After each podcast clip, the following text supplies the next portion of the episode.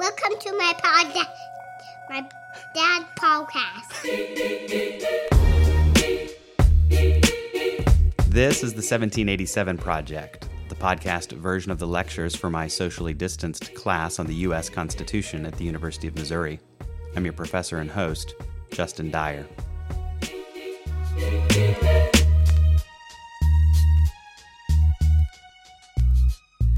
There's an old saying that a stitch in time saves nine. If you put one stitch into a small tear, you can prevent it from becoming bigger and avoid needing nine stitches down the road.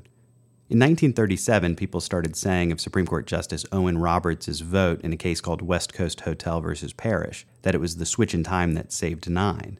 In this case, the switch was Roberts' vote with the court's progressives to uphold a minimum wage law for women in the state of Washington. The nine that he saved were the nine justices of the Supreme Court. What he saved them from was Franklin Roosevelt's court-packing plan. In a series of cases between 1933 and 1936, the Supreme Court had struck down important parts of Roosevelt's New Deal. We talked about one of those cases back in Episode 9 about the non-delegation doctrine. It was the 1935 case of Schechter Poultry versus United States, where the court struck down the National Industrial Recovery Act. And for years, the Supreme Court had also struck down economic regulations at the state and national levels for either going beyond Congress's authority under the Commerce Clause or for violating property rights and the freedom of contract. These include cases striking down the Child Labor Act of 1916, as we discussed last episode, as well as cases striking down maximum hours laws and minimum wage laws and other economic regulations in the states.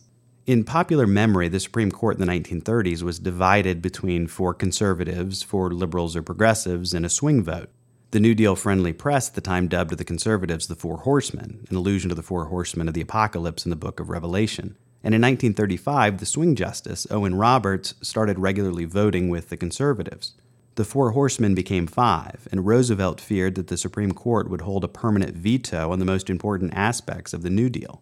What happened next gives us a good case study in constitutional politics and constitutional change. On November 3, 1936, Americans across the nation cast their votes for the next president of the United States. Roosevelt was up for re-election against Republican Alf Landon of Kansas, and Landon got thumped. Roosevelt won 60.8% of the popular vote and 523 electoral votes. Landon won Maine and Vermont only. If you look at an electoral map of 1936, you see just a sea of blue and two states in red. Roosevelt won everything else, including Landon's home state of Kansas. Roosevelt interpreted the election as a referendum on the New Deal, and he took the results as a popular mandate to push forward with his policies. But of course, the Supreme Court still stood in his way. Shortly after his second term began, the Democrats in Congress began working on the Judicial Procedures Reform Bill of 1937. The bill would add an additional justice to the Supreme Court for every justice on the court who is over 70 years old, and that would have allowed Roosevelt to add 6 new justices. He would get to nominate them, and with the advice and consent of the Democrat-controlled Senate, he would appoint them, and then he would have a New Deal-friendly majority on the Supreme Court. The details of the bill became public in February, and then in March, Roosevelt took his case to the American people. Listen to this remarkable fireside chat from March 9, 1937. In the last 4 years, the sound rule of giving statutes the benefit of all reasonable doubt has been cast aside. The court has been acting not as a judicial body, but as a policy-making body. When the Congress has sought to stabilize national agriculture, to improve the conditions of labor, to safeguard business against unfair competition, to protect our national resources, and in many other ways to serve our clearly national needs, the majority of the court has been assuming the power to pass on the wisdom of these acts of the Congress and to approve or disapprove the public policy written into these laws. That is not only my accusation. It is the accusation of most distinguished justices of the present Supreme Court. I have not the time to quote to you all the language used by dissenting justices in many of these cases. But in the case holding the Railroad Retirement Act unconstitutional, for instance, Chief Justice Hughes said in a dissenting opinion that the majority opinion was a departure from sound principles and placed an unwarranted limitation upon the Commerce Clause, and three other justices agreed with him. In the case holding the AAA unconstitutional, Justice Stone said of the majority opinion that it was a tortured construction of the Constitution, and two other justices agreed with him. In the case holding the New York minimum wage law unconstitutional, Justice Stone said that the majority were actually reading into the Constitution their own personal economic predilections, and that if the legislative power is not left free to choose the methods of solving the problems of poverty, subsistence, and health of large numbers in the community, then government is to be rendered impotent, and two other justices agreed with him. In the face of these dissenting opinions, there is no basis for the claim made by some members of the court that something in the Constitution has compelled them regretfully to thwart the will of the people. In the face of such dissenting opinions, it is perfectly clear that, as Chief Justice Hughes has said, we are under a Constitution, but the Constitution is what the judges say it is. The court, in addition to the proper use of its judicial functions, has improperly set itself up as a third house of the Congress, a super legislature, as one of the justices has called it, reading into the Constitution words and implications which are not there, and which were never intended to be there. We have, therefore, reached the point as a nation where we must take action to save the Constitution from the court, and the court from itself. We must find a way to take an appeal from the Supreme Court to the Constitution itself. We want a Supreme Court which will do justice under the Constitution and not over it. In our courts, we want a government of laws and not of men. I want, as all Americans want, an independent judiciary as proposed by the framers of the Constitution. That means a Supreme Court that will enforce the Constitution as written, that will refuse to amend the Constitution by the arbitrary exercise of judicial power. Judicial say-so. It does not mean a judiciary so independent that it can deny the existence of facts which are universally recognized. How then could we proceed to perform the mandate given us? It was said in last year's Democratic platform, and here are the words, if these problems cannot be effectively solved within the Constitution, we shall seek such clarifying amendments as will assure the power to enact those laws, adequately to regulate commerce, protect public health and safety, and safeguard economic security. In other words, we said we would seek an amendment only if every other possible means by legislation were to fail. When I commenced to review the situation with the problem squarely before me, I came by a process of elimination to the conclusion that short of amendments, the only method which was clearly constitutional and would at the same time carry out other much-needed reforms was to infuse new blood into all our courts. We must have men worthy and equipped to carry out impartial justice, but at the same time, we must have judges who will bring to the courts a present-day sense of the Constitution, judges who will retain in the courts the judicial functions of a court and reject the legislative powers which the courts have today assumed. It is well for us to remember that in 45 out of the 48 states of the Union, judges are chosen not for life, but for a period of years. In many states, judges must retire at the age of 70. Congress has provided financial security by offering life pensions at full pay for federal judges on all courts who are willing to retire at 70. In the case of Supreme Court justices, that pension is $20,000 a year. But all federal judges, once appointed, can, if they choose, hold office for life, no matter how old they may get to be. What is my proposal? It is simply this. Whenever a judge or justice of any federal court has reached the age of 70 and does not avail himself of the opportunity to retire on a pension, a new member shall be appointed by the president then in office with the approval, as required by the Constitution, of the Senate of the United States. That plan has two chief purposes. By bringing into the judicial system a steady and continuing stream of new and younger blood, I hope first to make the administration of all federal justice, from the bottom to the top, speedier and therefore less costly. Secondly, to bring to the decision of social and economic problems younger men who have had personal experience and contact with modern facts and circumstances under which average men have to live and work. This plan will save our national Constitution from hardening of the judicial arteries.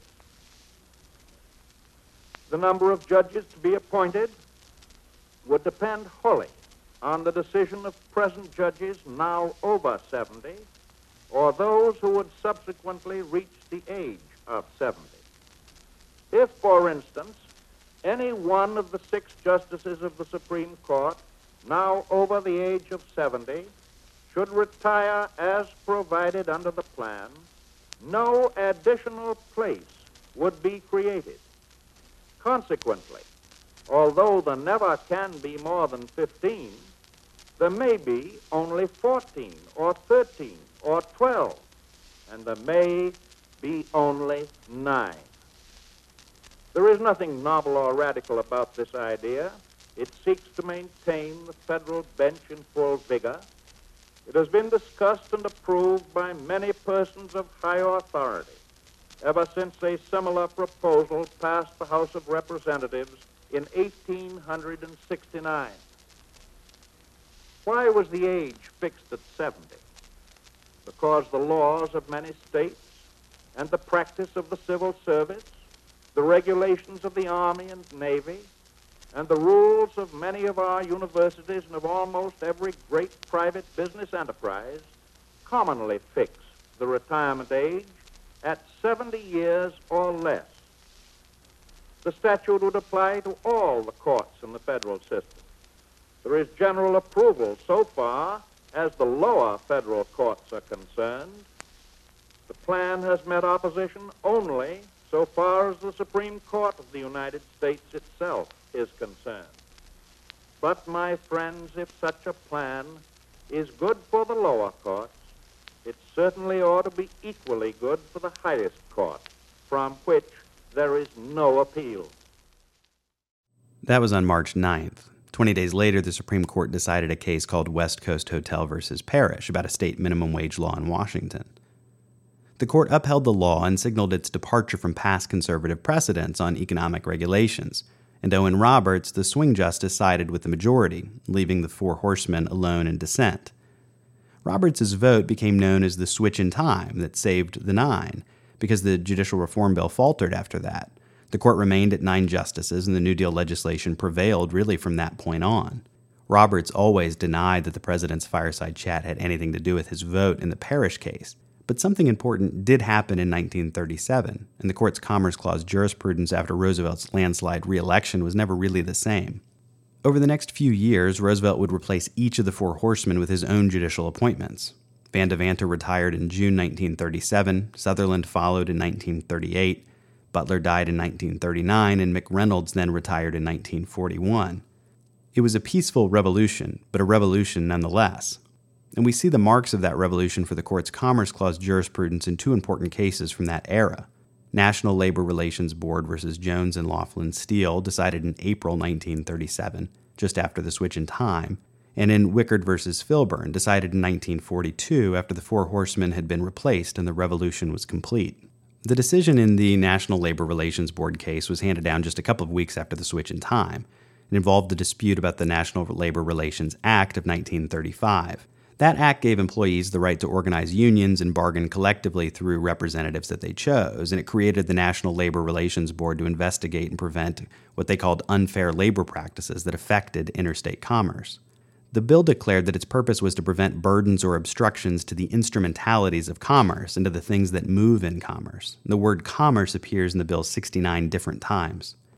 The preamble to the bill says, quote, "Experience has proved that protection by law of the right of employees to organize and bargain collectively safeguards from injury, impairment, or interruption, and promotes the flow of commerce by removing and recognizing certain sources of industrial strife and unrest."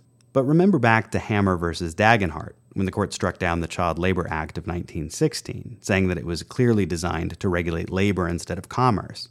On the old court, the pre-1937 court, there was a hard distinction between commerce and the channels of commerce on the one hand and things like manufacturing and labor production on the other.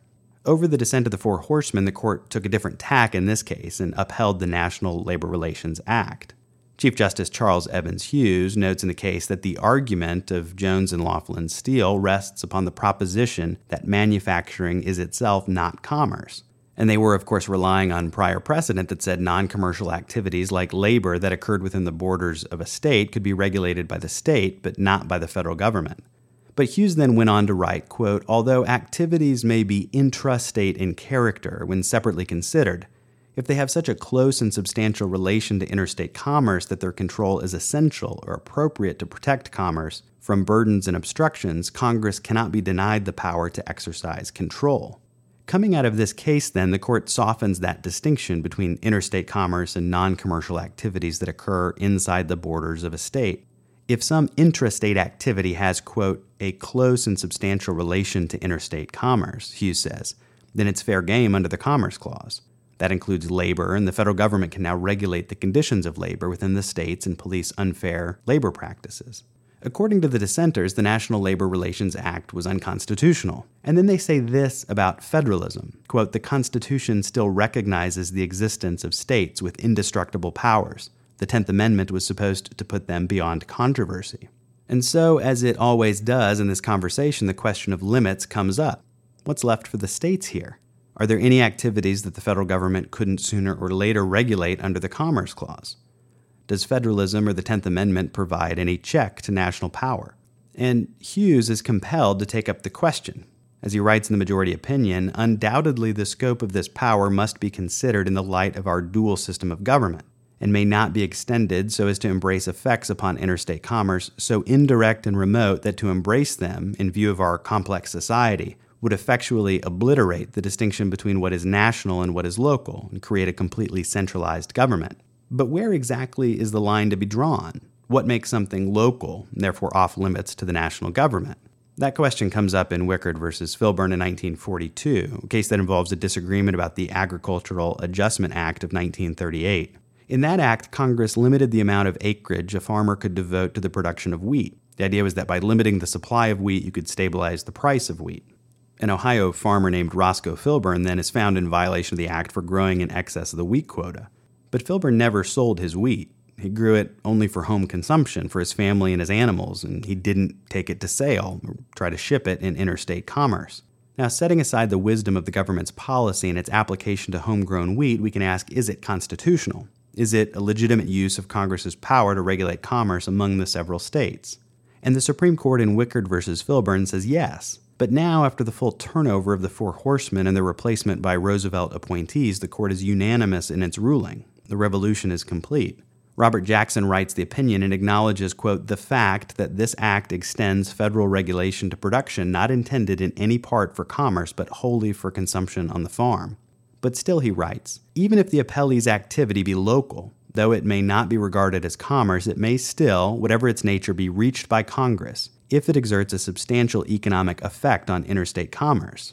But of course, Filburn's own effect on interstate commerce in wheat was quite small. But Jackson addresses that and says, although the appellee's own contribution to the demand for wheat may be trivial by itself, it's not enough to remove him from the scope of federal regulation where, as here, his contribution, taken together with that of many others similarly situated, is far from trivial. The new doctrine, after the Constitutional Revolution of 1937, was this. If any local activity, aggregated together with all other instances of that local activity across the country, has a substantial effect on interstate commerce, then it's fair game for congressional regulation under the Commerce Clause. And so it was 2 decades later when Congress took up national legislation prohibiting racial discrimination in private businesses that it turned to the Commerce Clause and to the precedents that had been forged in the 1930s and 1940s under the influence of Franklin Roosevelt and his appointments to the court.